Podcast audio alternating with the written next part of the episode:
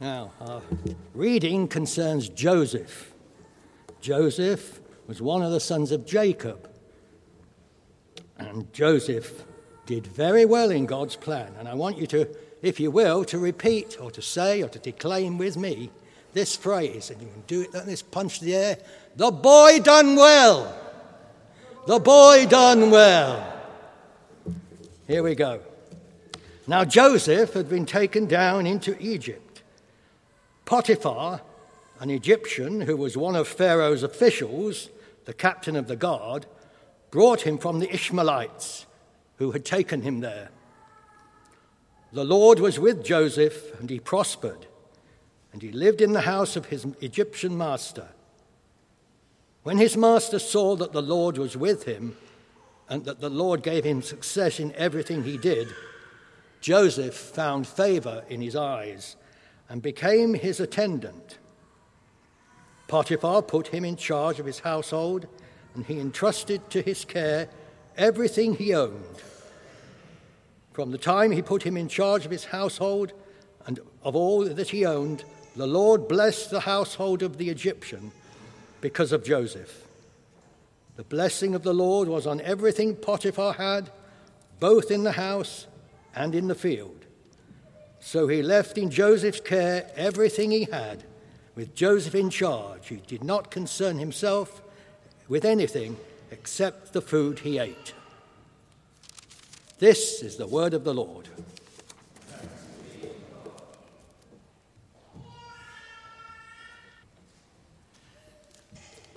Our second reading is from the letter of Paul to the Colossians, chapter 3, beginning at verse 18. Can be found on page 1184. Rules for Christian households. Wives, submit to your husbands as is fitting in the Lord. Husbands, love your wives and do not be harsh with them. Children, obey your parents in everything, for this pleases the Lord. Fathers, do not embitter your children, or they will become discouraged.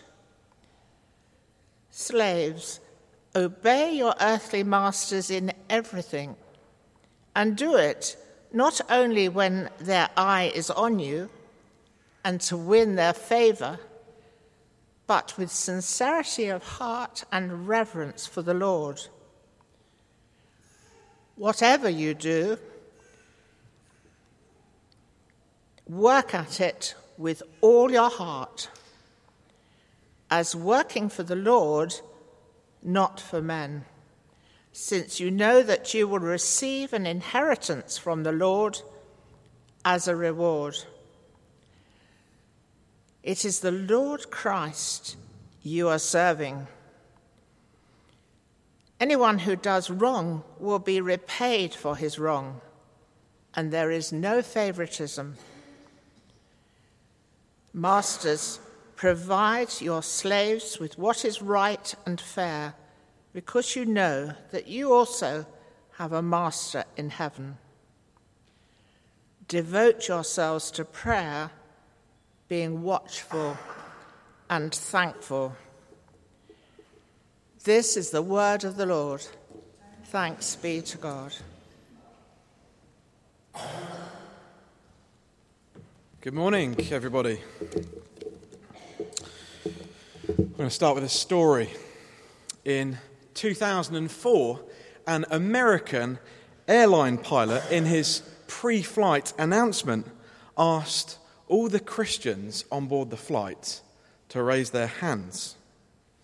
He then suggested to all the other passengers on board the flight to go and speak to those passengers about their Christian faith. And he also said that he'd be happy to field any questions people had about Christianity. Understandably, it freaked most people out on board the plane. Just imagine the pilot uh, announcing, asking you if you're ready to meet with Jesus. Now, it's a very zealous thing to do of this pilot, but has the pilot got the right idea uh, about work. Is uh, this the primary thing that we should see work for? An opportunity to share our faith? It's an inter- interesting question, and we're going to think about it this morning as we work through. Walt Disney said, um, Do what you do so well that when they watch it, they'll want to see it again and again and bring their friends. Is there something in what Walt Disney's saying that we should apply to our work? Uh, his kind of work ethic. That is, that we're to work really hard because it will reward us and it will bring us repeat business. Is there something in that that we need to think about? Well, over the next few weeks, we're thinking about whole life discipleship. What does the 24 7 Christian look like? And this morning we're thinking about work. Uh, and uh, uh, I've got two headings for us this morning. The first is this why work matters to God. Why work matters to God. And secondly, why God matters to excuse me, why God matters to work. And I think this is big picture stuff. It's kind of worldview forming thinking for us. And the first thing that I want us to see comes right at the beginning of the Bible. If you would look at page 4 with me, Genesis chapter 1 and verse 1. And we're going to see right from the outset that God works, that God is a worker. We read in Genesis 1, verse 1 In the beginning, God created the heavens and the earth. The earth was formless and empty, darkness was over the surface of the deep, and the Spirit of God was hovering over the waters. And in verse 3, we read, And God said, Let there be light. God spoke into existence the creation. He brings order out of chaos. He creates out of nothing. And he rules his, word, uh, uh, he rules his world by his powerful words. He blesses and separates and creates all things. And if you turn over the page uh, to, page four, uh, to page 4, we see there uh, down at verse 26 that at the pinnacle of God's creation, he makes humanity.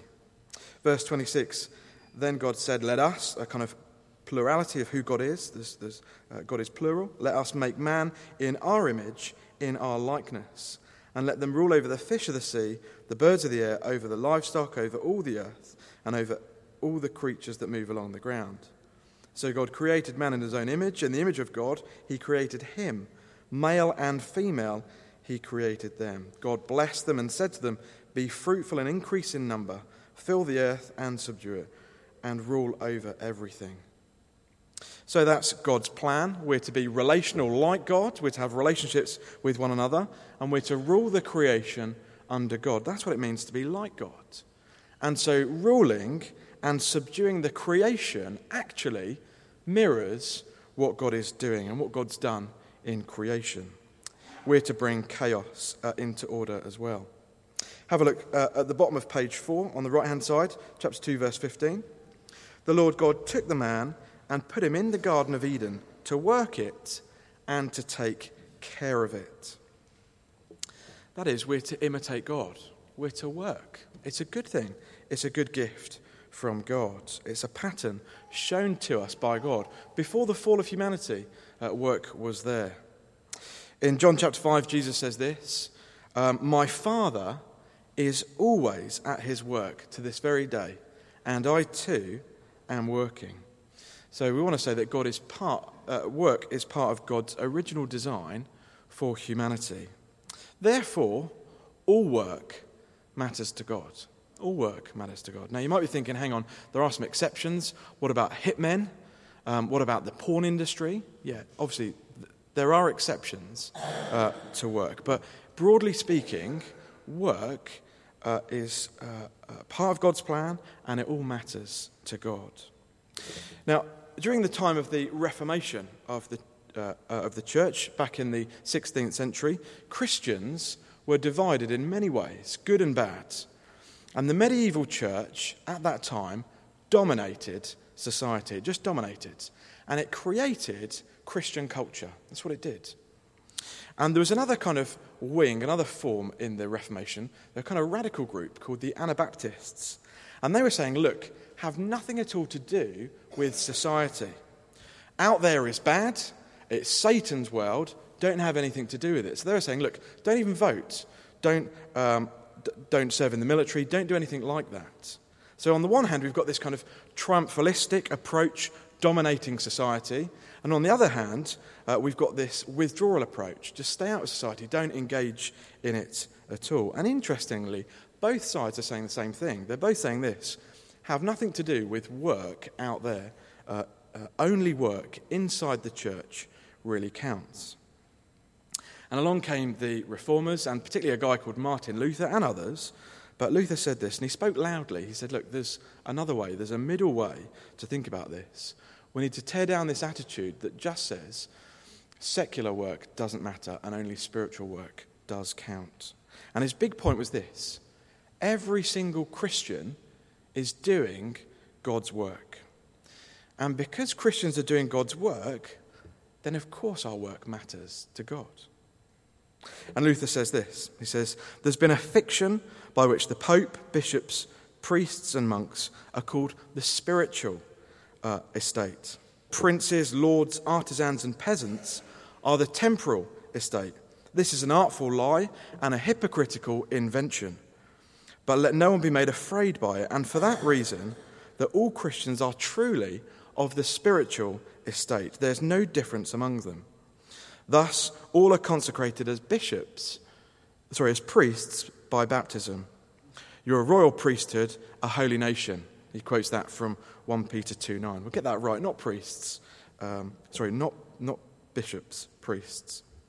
So I wonder if you catch what Luther's saying here. What Luther's saying is this look, all work matters to God. It's not just work out there um, uh, in here in the church that counts, all work matters. And Christians are involved in God's work, therefore, there's no difference. And Luther builds this argument from the Psalms, particularly the latter Psalms, Psalm 145 and 147. And he's reflecting really on who God is, that God's our creator. Not only that, that he sustains the creation that he's made. He feeds us, he feeds every living thing. He feeds and loves and provides and cares for all that he's made. And I think this speaks against kind of modern thinking that some people today think that God is like a divine watchmaker, that he just kind of made everything, wound it up, and then just let it go to its own devices. It's not like that at all. That's not the God that we see coming across in the Bible. God is intimately involved with the creation that he's made. And Luther draws a lot of light uh, on this particular passage in Psalm 147. I wonder if you turn there with me, page 633. Let's just look at this together. 633. Psalm 147 and verse 13. Let me just read this. For he, that's God, strengthens the bars of your gates and blesses your people within you. He grants peace to your borders and satisfies you with the finest of wheat. And Luther asks this question well, then, how does God strengthen the bars of your gates? And he concludes, through your work. That's how he does it. He does it through work. He says, Your work is like masks of God, behind which God remains concealed and can do all things. So, do you get that? What Luther's saying is this when the farmer grows it, when the baker bakes it, when the delivery driver makes his delivery, when the greengrocer sells you the produce, that's proof that God's loving you. That's proof that God loves you. It's an amazing perception about work, isn't it? Our work are the masks of God. It's God loving us in disguise. It's incredible. So, what makes the bars of your gate secure? Well, it's really simple. It's when you're a good neighbour.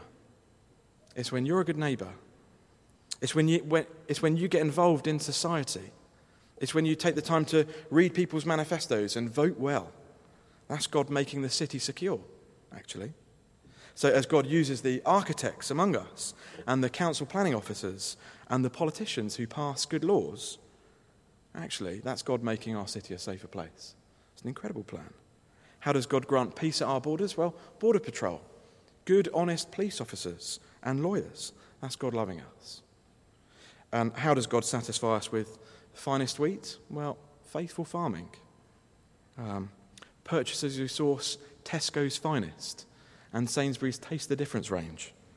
Uh, it's through Mary Berry's cookbooks. It's amazing. a great plan. Masks of God in operation. Uh, and God delights with us cooperating with Him in His work of sustaining the creation.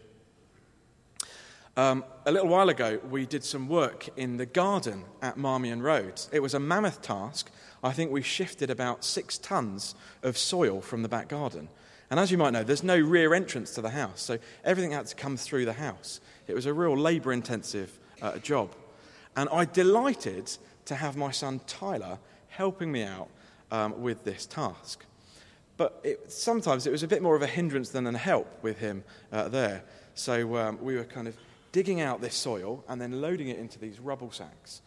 Um, and I think w- when he was shoveling the ground, I'd, I'd, hold the sack open and I'd have loads of this mud going into my socks and shoes as he was doing this.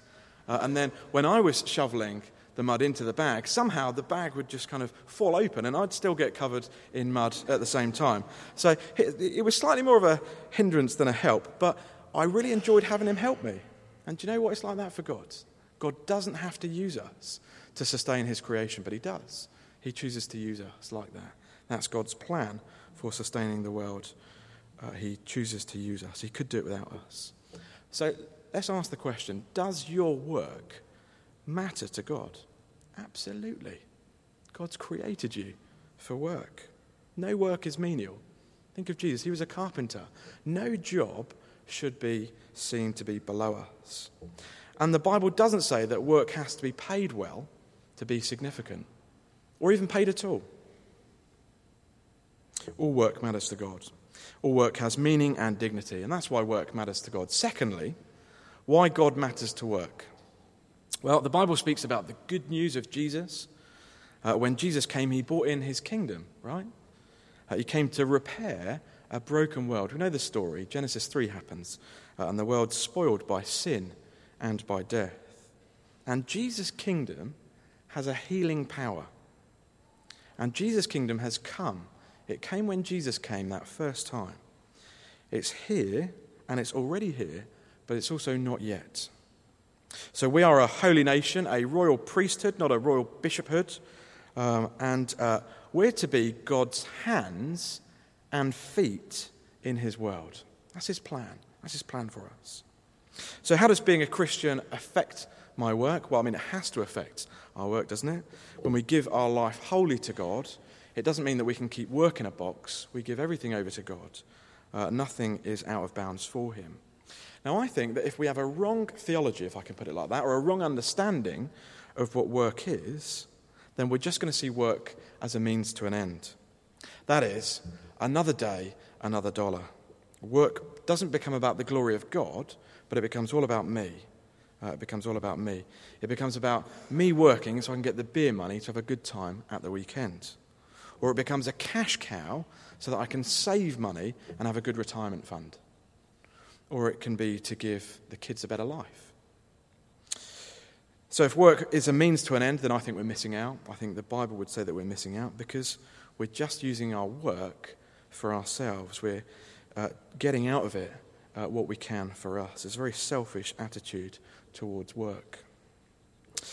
So, work's not to be a means to an end. We're not to be bent inwards on ourselves and think work's all about me. Secondly, I think work can be an end in and of itself for a lot of people.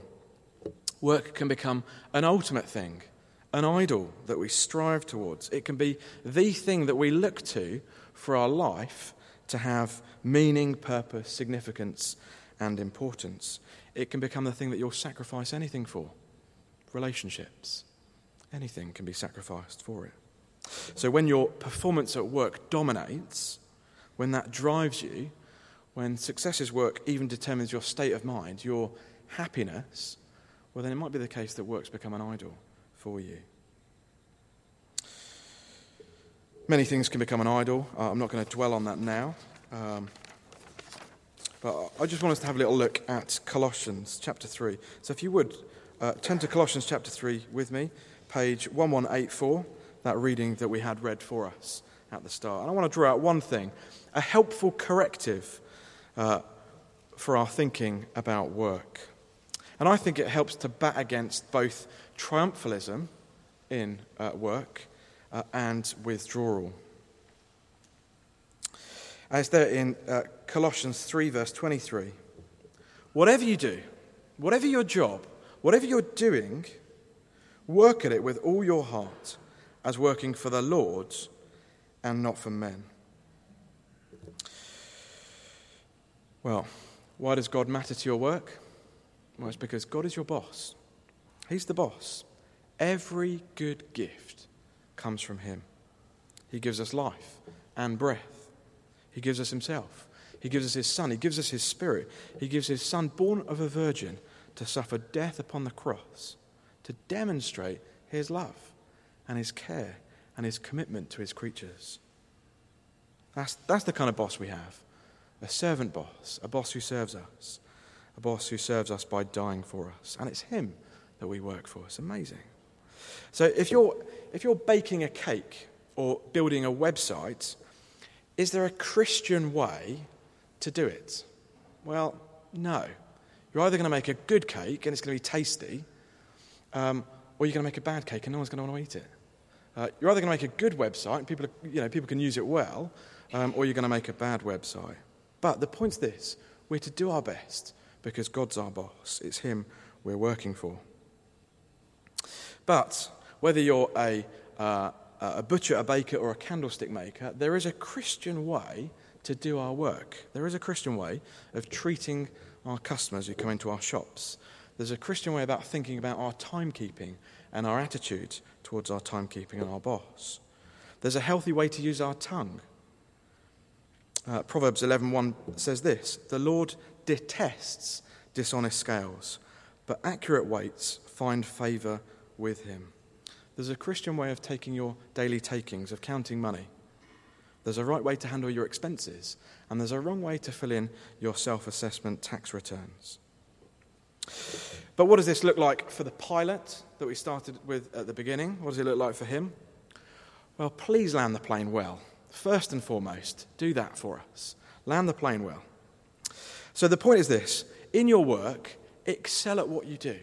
You've been created for work. We're to have a good attitude to work. We're to be the best that we can possibly be at whatever it is that we do.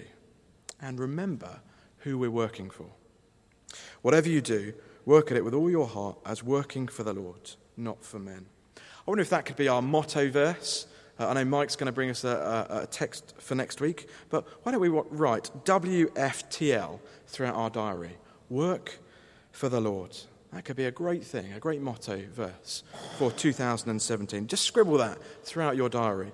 Uh, WFTL. Now, the non Christian amongst you will be thinking, well, how does this apply to me? Uh, what's this saying to me? Well, God can use your results from your work for his glory. He can make the city secure despite your help. He can use what you're doing for himself. But actually, he wants to be in it with you. He wants to work with you along the way. That's God's plan. Uh, if that's you and you want to think more about uh, work and the Christian faith, please do come and speak to me uh, afterwards. Why don't I pray for us as we finish? Lord, we do thank you so much that every good gift is from you. We thank you for the gift of work. Thank you for the work of our hands.